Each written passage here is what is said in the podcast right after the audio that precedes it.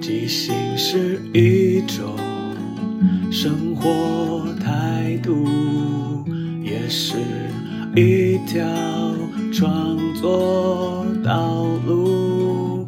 放下限制与包袱，接受每一个突兀，错误也不一定是错误。阿抛即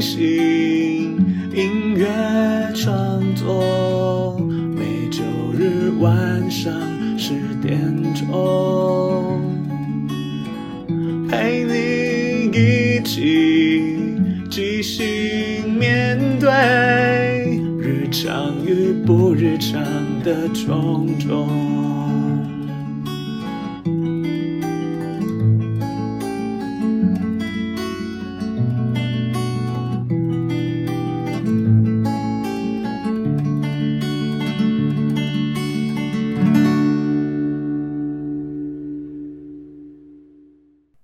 嗨，大家好，我是阿抛，欢迎收听阿抛的即兴音乐创作。每个礼拜天晚上十点，用二十分钟的即兴音乐畅聊，陪你一起即兴面对日常与不日常的种种。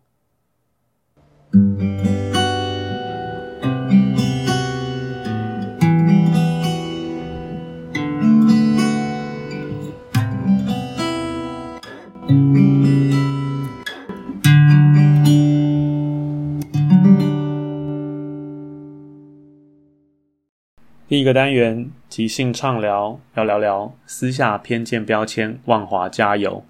没错，最近的节目都稍微有点严肃一点，因为我觉得有些事情其实蛮重要的，也希望可以跟大家分享，聊聊我的想法。在一开始先跟大家说一下，因为最近夏天到了，有很多蝉的声音，有可能会在我录音的一半突然进来。然后我自己觉得这也是蛮好的，因为它就很当下、很现场、很及时。我的确是在夏天的时候录音的。就像我有时候听别的 podcast 都会听到可能像垃圾车的声音啊，或是一些其他的声响，我都觉得好真实哦，就是好像会在那个环境里面一起做这些事情，就好像我们在即兴剧或是即兴唱歌的现场或排练，会有很多意料之外的声音加入，我也会觉得那件事情让这些歌的状态或这些表演的状态是一种非常特别真实，可能是一些观众的笑声啊、伙伴的反应，或者是一些杯子碰撞之类的，我都觉得某种程度。让这个表演很真实、很生动的感觉。你有时候可能会觉得它是一种干扰，但如果我们把这个干扰当成它好像应该存在着，那就会有某种不一样味道。就像我在第三十六集“情绪可以放下，但故事应该留住”里面有放一首歌叫《隔离人生》。那首歌其实在前奏来的时候，刚好旁边哇听到了壁虎的叫声。刚好旁边有一台推车推过，就有个滚了滚滚滚滚的声音，很大声，然后先靠近又再离开。我原本觉得哇，好大声哦！可是当我进到那个歌状态里面，我觉得那好像仿佛是一种什么巨大的东西靠近又离开，好像特别为他而制作的音效，然后让让那个隔离人声在唱的时候，好像真的有一种被什么丢下的感觉。大家有兴趣可以回去听听看。然后这礼拜为什么想要聊私下偏见标签，万华加油？因为最近真的是因为疫苗的问题，所以台湾有很多的声音出现，然后明明一样的事情，在不同的立场或观点人看来，完全是不一样的解读。就像我之前有提到过，其实疫苗是一件蛮复杂的事情，除了研发以外，现在在国际上要买疫苗也是件不容易的事情，不只是你要有钱，你要衡量的还有更多，比方说每个国家之间的政治外交。还有现在大家疫情的惨烈程度，又或者是他们有没有彼此一些合作，这些事情都不是我们说哦，买疫苗很简单，为什么不买？都没有买到，政府很无能。对我来讲，我觉得你可能一句话讲得开心发泄，但这其实是抹杀了非常多人的努力，因为没有一件事情是轻松容易的哦。可能有，就是你上去留个言骂人，这件事情非常简单，但是他一点帮助都没有啊，他只是打击很多在第一线工作的人他们的心理而已。他那么努力的为你们做这么多事情，然后你们不知道感恩，然后还会嫌东嫌西。其实我都觉得，就像我上一集讲的嘛，你做的多不见得他会认同你，或是会支持你。就像一个很传统的老故事，就是一个什么都不做的坏人，他今天做了一件一件好事，大家就把他捧上天；一个每天都帮你做很多事的人，他只有有一次拒绝你，你就把他骂到好像什么都不是一样。我觉得人性有时候会蛮偏激的，因为就就很。就是我们在听这个故事的时候，就会觉得，嗯，对啊，怎么可以那么夸张？可是回到我们现实，真的很多人会这样子诶。就像我们政府去年一整年好，让我们过了一个跟世界上好像完全不一样的没有疫情的世界一样，然后今年就突然就变成了一个哦，去年政府都没有在做事啊，你看我们现在都没有疫苗，可是其实疫苗很早就来了，但大家不要打而已啊。为什么不要打？就是有一些别有用心的人在散播一些疫苗的错误资讯，然后造成大家对这个疫苗有疑惑、有质疑。我觉得，如果是站在希望所有人都好的话，现在其实有什么疫苗就打什么疫苗才是对大家最有帮助。因为疫苗的副作用，每一种就是一般的药品都有副作用，更何况疫苗，它也是一个在研发中的状况。现在全世界都还没有任何一个厂商是已经完成三期，所谓三期就是指大规模几年的那种人体的试验。但现在这个紧急的时刻，哪有可能还有时间做完这个？做完这个的话，不知道都死多少人了。所以现在各国才有这种紧急的一些程序，让这些药厂在二期完成，进入三期的某个阶段之后，就可以开始让一些市民或国民来施打。这也是为什么台湾政府坚持一定是由政府统一去购买这件事情。因为如果今天疫苗出了什么状况，我们先不论企业或民间到底买不买得到。虽然说现在很多的资讯都知道说，其实。是不可能得到的。他们比较多是有心，或者是有些人只是出一张嘴在那边造谣而已。但我们先不管这件事情。如果今天拿到了一个疫苗，打到人身上，然后那个人出现什么重大副作用，以至于死掉了，那请问这时候我们应该要向谁去求偿呢？这时候会不会你又说，为什么政府没有把关？政府应该要负责。可是政府一直都在想说，我们要用政府的力量跟政府的信誉去。跟药厂直接签约拿到疫苗，然后这样子之后才可以透过政府的保护去保障每一个。如果今天疫苗出了什么状况的话，但如果今天是个个人，比方说好了，今天是宗教团体拿来的疫苗，如果他拿得到，如果出了事，是宗教团体他需要负这个责任吗？还是药厂需要负这个责任？现在就是因为疫苗还没有到尽善尽美的完整开发，但是为了救急救命，所以有了 EUA 的一个紧急上市的制度，可以让他有机会先让大家使用。所以药厂他也不敢承担这个风险，因为他可能如果真的做什么状况，他可能会被告死。可是因为他现在也不想那么早出去，因为他还没有研究好。可是因为现在有那么多人需要，所以就变成有一个这个制度可以让他先上市。所以我觉得大家在吵我们国家的疫苗问题很多啊，或者是根本还没好。事实上，全世界疫苗都没有是好的。我当然不会说台湾的疫苗一定棒，一定很很很好，一定要用。可是我觉得在这件事情上做文章是一件非常无聊的事情。我相信会听我这个节目的朋友们，应该都是跟我属于同温层，就是我们有同理心，我们会思考，我们不会抱持的立场，然后去看所有的事情。但我还是希望，或许有机会可以有一些不同的朋友可以听到很多基于事实存在的一些资讯，因为有时候立场或是标签会让你对事情的判断出现很大的错误。同一件事情，如果你带着不同的解读，其实就会让事情变得很不一样，就像疫苗一样。明明台湾政府现在一方面跟外面采购疫苗，一方面在国内研发，双管齐下，试图要让台湾不受外力影响，有自主研发能力，又同时也跟国际大厂在接洽如何购买。然后在这个时候，我不明白为什么会很多人觉得政府无能。的确，政府没有在现在让每一个人都打到疫苗是一个客观事实，没错。但如果我们没有拉高那个层去看，现在拿到疫苗是多么困难的一件事情，有钱都买不到。而且现在国上的疫苗也都是用透过紧急上市的紧制度去分配，它并不是一个有些人说只要哦有钱就买得到要那么简单。其实这些事情都可以讲很多很长，有很多资料可以看。但我相信，如果你还是抱着一个对啦，政府就是无能，那其实好像也不太需要再继续讲这个东西下去，因为很多事情信者恒信，不信者恒不信。就像我在网上回复一个朋友的留言，我说有些事情好像好像变得你在跟一群相信太阳是从西边出来的人跟他说太阳是从东边出来一样，就是对我们来讲好像很很好理解的事情，为什么在另外一个世界他们没有想要理解这件事情，他们就是相信他们相信的事情。换个角度来讲，这件事情没有错，只是你要不要确定一下你相信的事情是真的对的，还是你只看到一些文字，看到一些新闻，或是看到一些。群组面传来的假资讯，你就觉得那是真的呢？然后回到我们今天主题是偏见标签、万华家。为什么这样说？因为我们常常在说哈，贫穷限制了我们的想象，但有时候我觉得富足其实也蛮限制了我们的想象。像前几个礼拜，我就想跟大家分享说，我们大家都自主隔离在家里，不常出去玩啊，跟朋友接触什么的。那这时候我们是不是可以找些什么事情来做啊？看什么样的书、什么样的影片，或者是做什么样的事情？其实相信听我节目的朋友们，他们应该都跟我一样，就是属于一个生活还过得去，然后我们还不至于烦恼到下一餐。我们变得很多时间想要怎么样打发时间，或是让自己，或是做些什么事情。但其实，在这个社会，还是有一群朋友们是，他可能因为现在的环境，他没办法工作，他们没工作就没有钱，然后很多可能光维生就是一个巨大的压力。我将要提的其中一个部分，就是所谓的无家者，也就是一般说的街友。今天的主题：私下偏见标签，万华加油。因为主要是这一次的大爆发，很大一部分都是在万华出现，包含茶室啊，或者是一些无家者等等的，所以大家很容易就会投射一些异样的眼光看万华。虽然说所谓的万华足迹是一个很明确的客观事实，但如果我们把它过度的扩张化，比方说万华都是赌啊，万华不可以去啊，万华人都很过分，万华人都做黑的什么的，那就太多了。所以我今天想要聊聊这件事情。首先一开始我想跟大家证明一下，就是我我所谓的无家者，其实就是大家以前常讲的游民。但我觉得无家者可能会更中性，而且更不带批判的形容这群朋友，因为游民他的字面上意思很容易让人家感觉是一种哦游手好闲、无所事事啊，然后不回家，在街上仿佛一种社会的未爆弹等等的。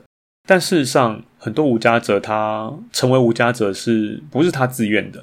当然，有些是自愿成为无家者，但是很大一部分是因为不得不，因为他没办法租得起房子，或是没办法租房子，即使他有钱。它是一个很复杂的社会议题，但我没办法在节目里讲那么详细。我是在二零一九年，因为我参加一个募资活动，其中有一项活动是在剥皮寮办了一个贫穷人在台北的展览。他透过那个展览，让大家了解一下无家者的生活。他选了几位无家者。因为我们就像我前面讲，大家对有名这个标签会有很多自己比较负面的想象。但如果我们把它当成他是一个一个活生生的人，他们每个人有不一样的故事、不一样的生活跟人生，我们会不会就可以更容易的了解无家者的一些悲哀？因为其实他在讲贫穷人的台北是台北是首都，感觉好像大家都光鲜亮丽，大家都是有钱，然后可以过得很开心，而是一个现代化的都市。但事实上，像万华这边就有很多所谓的无家者。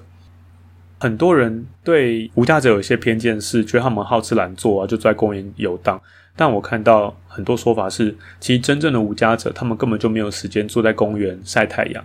很多会做这些事情，我们觉得好像比较低层的人，反而可能是附近的居民，没事做，在公园里面串门子啊或什么的。因为真正的无家者，他们其实是，他们可能一大早就要去某个地方集合，然后等待有什么样。临时的工作，可能举牌啊，或一些工地啊。如果这位无家者他本身的身体状况还 OK 的话，他们可能到了晚上深夜才会回到他那一小块角落。他可能有一个自己的行李，说是行李，肯定就是塑胶袋包起来一大袋自己的家当。他们被限定只能在晚上拿出来，拿到他们可以休息的地方。去生活，他们其实每天都过着提心吊胆，因为谁谁愿意抛头露面住在街上呢？如果他有个地方可以住，如果他可以好好的有自己的家，可以吃东西啊、洗澡啊、睡觉，然后再去工作，谁不想要这样做呢？尤其现在疫情期间，就变成他们反而又变成了一种好像大家觉得是防疫的破口，然后他们又更加的回避跟恐惧。我记得之前曾经有一个明代，就是用泼水。或前阵子有那个网红在拍影片，然后就看到街上有他没有戴口罩，然后就拿酒精球丢他，这些都是很恶劣的事情。因为我觉得他们根本就不了解事实的状况。然后如果真的要帮助人，并不是用这种哗众取宠的方式去做。像我之前看到文章是说，那些记者都会找一些他们可能没有戴口罩的画面，来让大家加深这个。印象，然后觉得哇，对吗？他们真的很糟糕什么的。然后那个无家者就会说：“那为什么不拍我们还要戴好口罩，不拍着我们很认真在想要也在防疫，也在努力生活活下去这件事情呢？”我就觉得媒体的确是要找一些话题或是一些画面来来吸引大家目光，但用这种方式，我就会觉得很很无良。那我现在分享一件第一首歌，这首歌就是我那时候看完那个展览写的，然后我想讲的很多话其实也是放在里面。那我们先听一下。如果可以好好睡床，谁想锁在地上？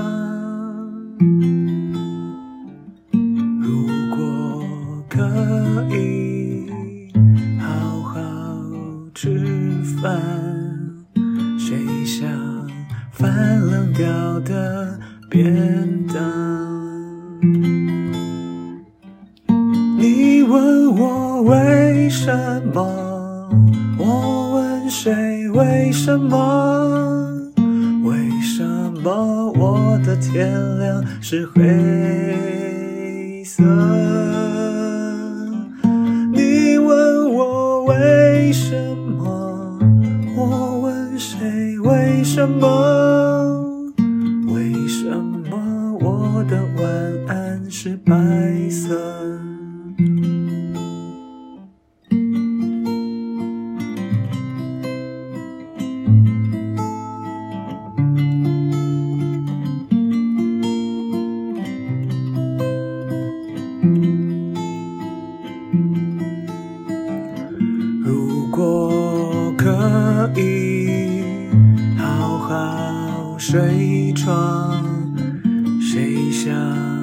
坐在。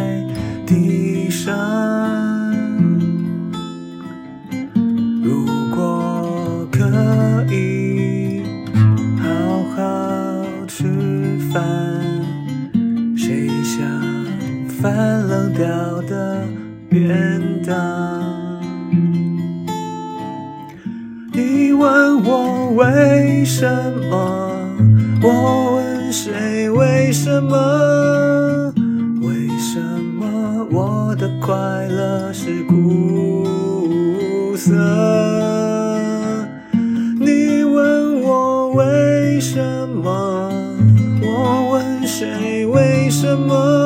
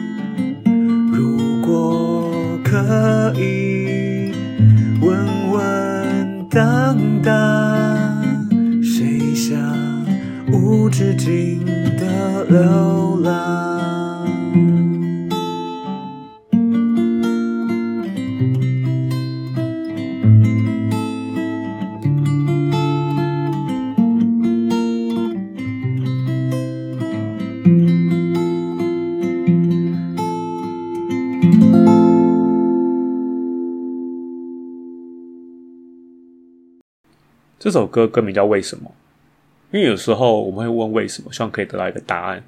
可是有时候我就是没有答案呢、我歌词是这样写的：如果可以好好睡床，谁想缩在地上？如果可以好好吃饭，谁想翻冷掉的便当？你问我为什么？我问谁为什么？为什么我的天亮是黑色？你问我为什么？我问谁为什么？为什么我的晚安是白色？你问我为什么？我问谁为什么？为什么我的快乐是苦涩？你问我为什么？我问谁为什么？为什么我的悲惨是独特？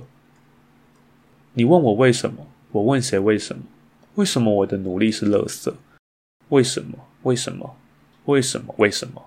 忘了从哪一天开始的，连我都只是垃圾。如果可以举起天空，谁想抵抗目光？如果可以稳稳当当，谁想无止境的流浪？的确，有些无家者是自己选择的，他可能跟家里处的不开心，他宁愿一个人在街上过。但很多无家者其实是他也是很努力想要生活，可是他一些先天的条件或是一些后天的状况，让他没办法好好有一份稳定的工作。没有稳定的工作，他就没有办法有稳定的收入去支付房租。而如果房东又一看他这个状况，他也不敢租给他，就变成一个恶性循环。我觉得我们很幸福是，我觉得我我还没有需要到为下一餐再拿一个烦恼。我们可能赚的不够多，但至少我们有一个地方，我们有家，我们可以住，我们不愁吃穿，可以做过很基本简单的生活。然后还有时间可以上网啊，看影片啊，或者是去看书等等，甚至我们去看剧场演出也是。就对我来讲，那种事真的可以说是小确幸，但对很多人、很多无家者来讲，那都是很奢侈而且很难得的事情。所以我有时候看到一些媒体上的放出的画面，然后身旁的朋友或是一些长辈朋友就说：“哦，这些人哦，好吃懒做，干脆直接死掉好了，干嘛要留在这世界上啊？什么什么之类的。”其实我听到的时候，就会觉得有些媒体在做这些事情的时候。某种程度也是加深彼此之间的距离，然后让他们的生活更艰辛、更困难。但事实上，所有的人都是值得被好好对待。他今天可能有一些做错事的地方或时候，让他成为一个无家者。但他比起做那些坏事、做伤天害理的事情，他并没有危害到任何人。所以，我也希望可以在这个节目让大家有机会可以认识到这些人、这个族群，或是说这些你可能还不知道的地方。其他还有像所谓的呃留音啊，或者是茶店、茶馆这些事情，其实我觉得蛮多都蛮蛮可以好好的聊很多，但可能跟我这个节目主要调性不是太合，所以我尽量就是抛砖引玉，让大家知道这件事情，大家可以自己去进一步认识或了解这些事情。然后今天带来的第二首歌呢，是我们在即兴好朋友排练中出现的。我来前情提要一下，那天的状况是我们三个是好朋友。我们除了是好朋友外，我们还是邻居。我们住在一个叫新月大楼的社区。我设定的角色是小时候在那边生活，后来再回来之后，就把这里当成一个不止我家是我家，连整栋大楼、整个社区都是我的家一样。所以我会主动去关心新搬来的邻居啊或什么的。然后另外一个是冠冠饰演的岁月神偷，他其实把自己设定成是一个很多女朋友、女朋友换不完的一个。也可以说是渣男，或是一个心定不下来的男人，所以我常常就去帮他挡住那些狂风浪蝶，或是不断找上门的女人们。然后另外一个是派特，他饰演的笼中鸟，她是一个害羞内向的女生，她平常都只敢一个人躲在房间里面，然后跟她养的乌龟讲话。然后我就会时不时会去她家找她，关心她或者什么事情帮她这样子。然后这个角色也是我之前有分享过的歌曲《雨蝶》。在讲泡面的故事，就是我那时候觉得她一个人在家太无聊了，我就带她去教她做泡面。那首歌是在第二十六集试完也是挑战，都在路上。雨蝶那时候就透过那首歌来讲一下如何做泡面，有兴趣的朋友可以回去听一下。那再回到这首歌，那时候故事大概是这个状态，然后我抽到的歌名叫做《你像土石流冲进我心门》，我就会讲说啊，你们。都像土石流冲进我心门，我们之间的友情，或者是我们之间邻居生活，彼此互相合作、互相陪伴、互相帮助的感情。那我现在听一下。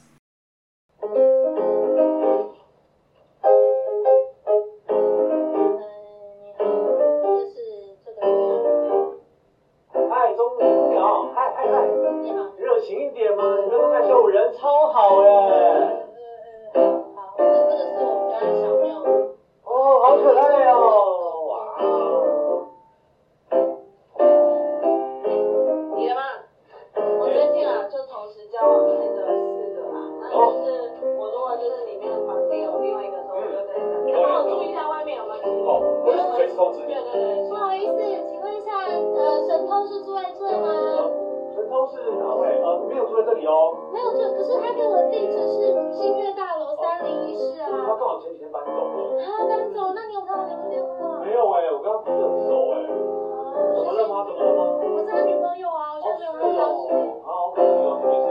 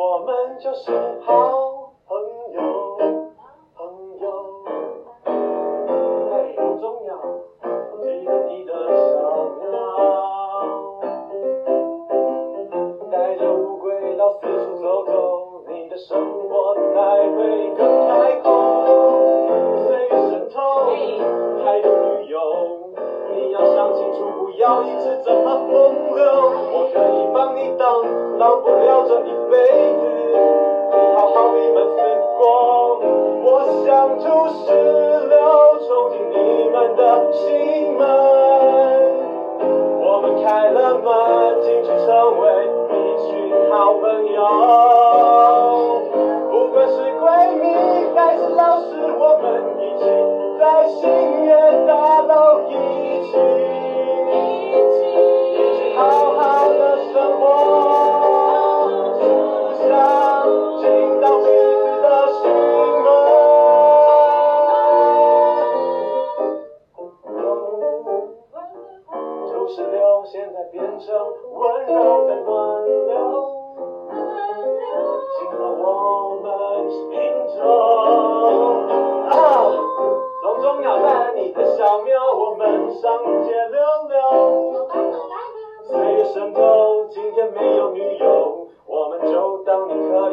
聊天的朋友。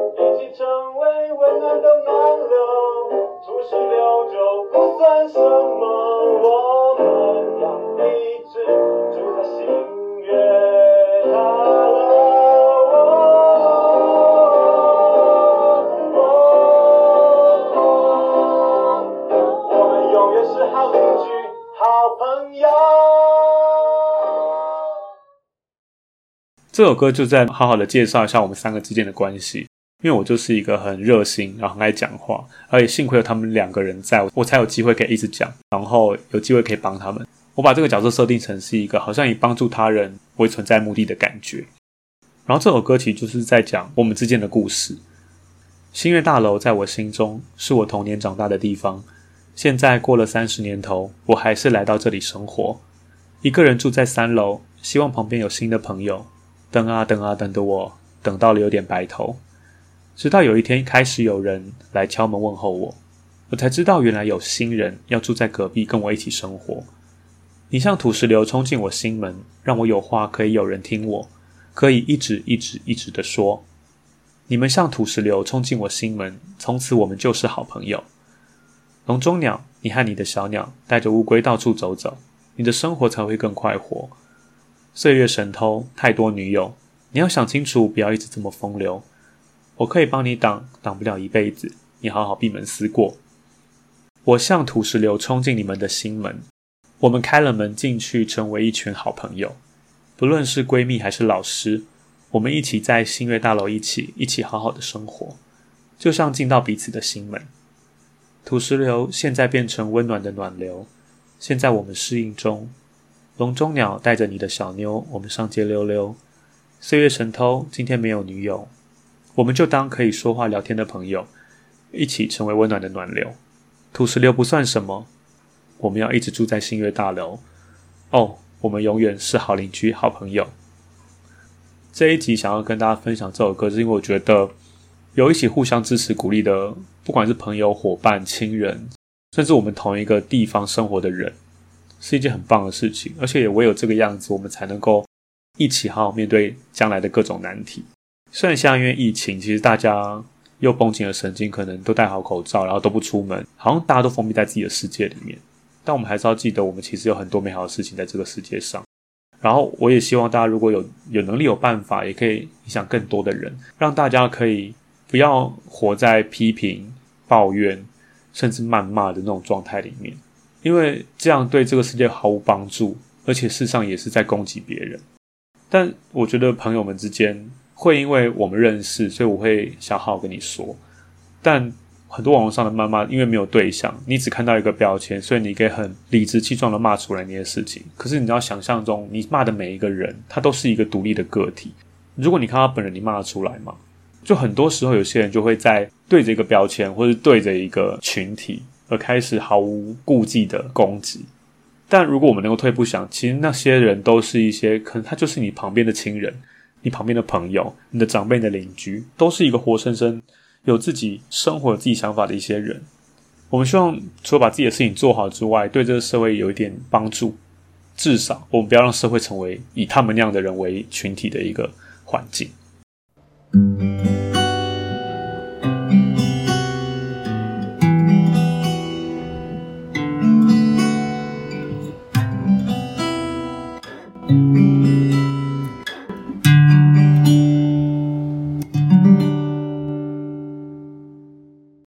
第二单元即兴推荐，就是想推一下《贫穷人的台北》，它有一个线上展览。然后其实网络上也有蛮多关于无家者的一些，像芒草心啊等等的一些 NGO 在协助他们。我也希望大家有机会可以去了解一下，很多事情都跟我们想的不一样，所以我们必须要主动的去认识了解。这样我们以后不管在说任任何的话或表态任何的意见，我们都有更更具体而且更站得住脚的说法，因为我们真的认识到这些人，我们在。骂他们或我们在指责他们的时候，前提是我们必须真的了解他们，我们知道他哪里做错了，我们才可以说这些话出来。但如果我们对他们完全不了解，我们有什么资格凭什么来骂呢？最后，感谢大家的收听。如果喜欢这个节目，可以追踪、订阅或分享。有任何想法或意见，都欢迎告诉我。晚安，我们下个礼拜天晚上十点空中再见。即兴是一种。生活态度也是一条创作道路，放下限制与包袱，接受每一个突兀，错误也不一定是错误。啊，抛即兴音乐创作。晚上十点钟，陪你一起即兴面对日常与不日常的种种。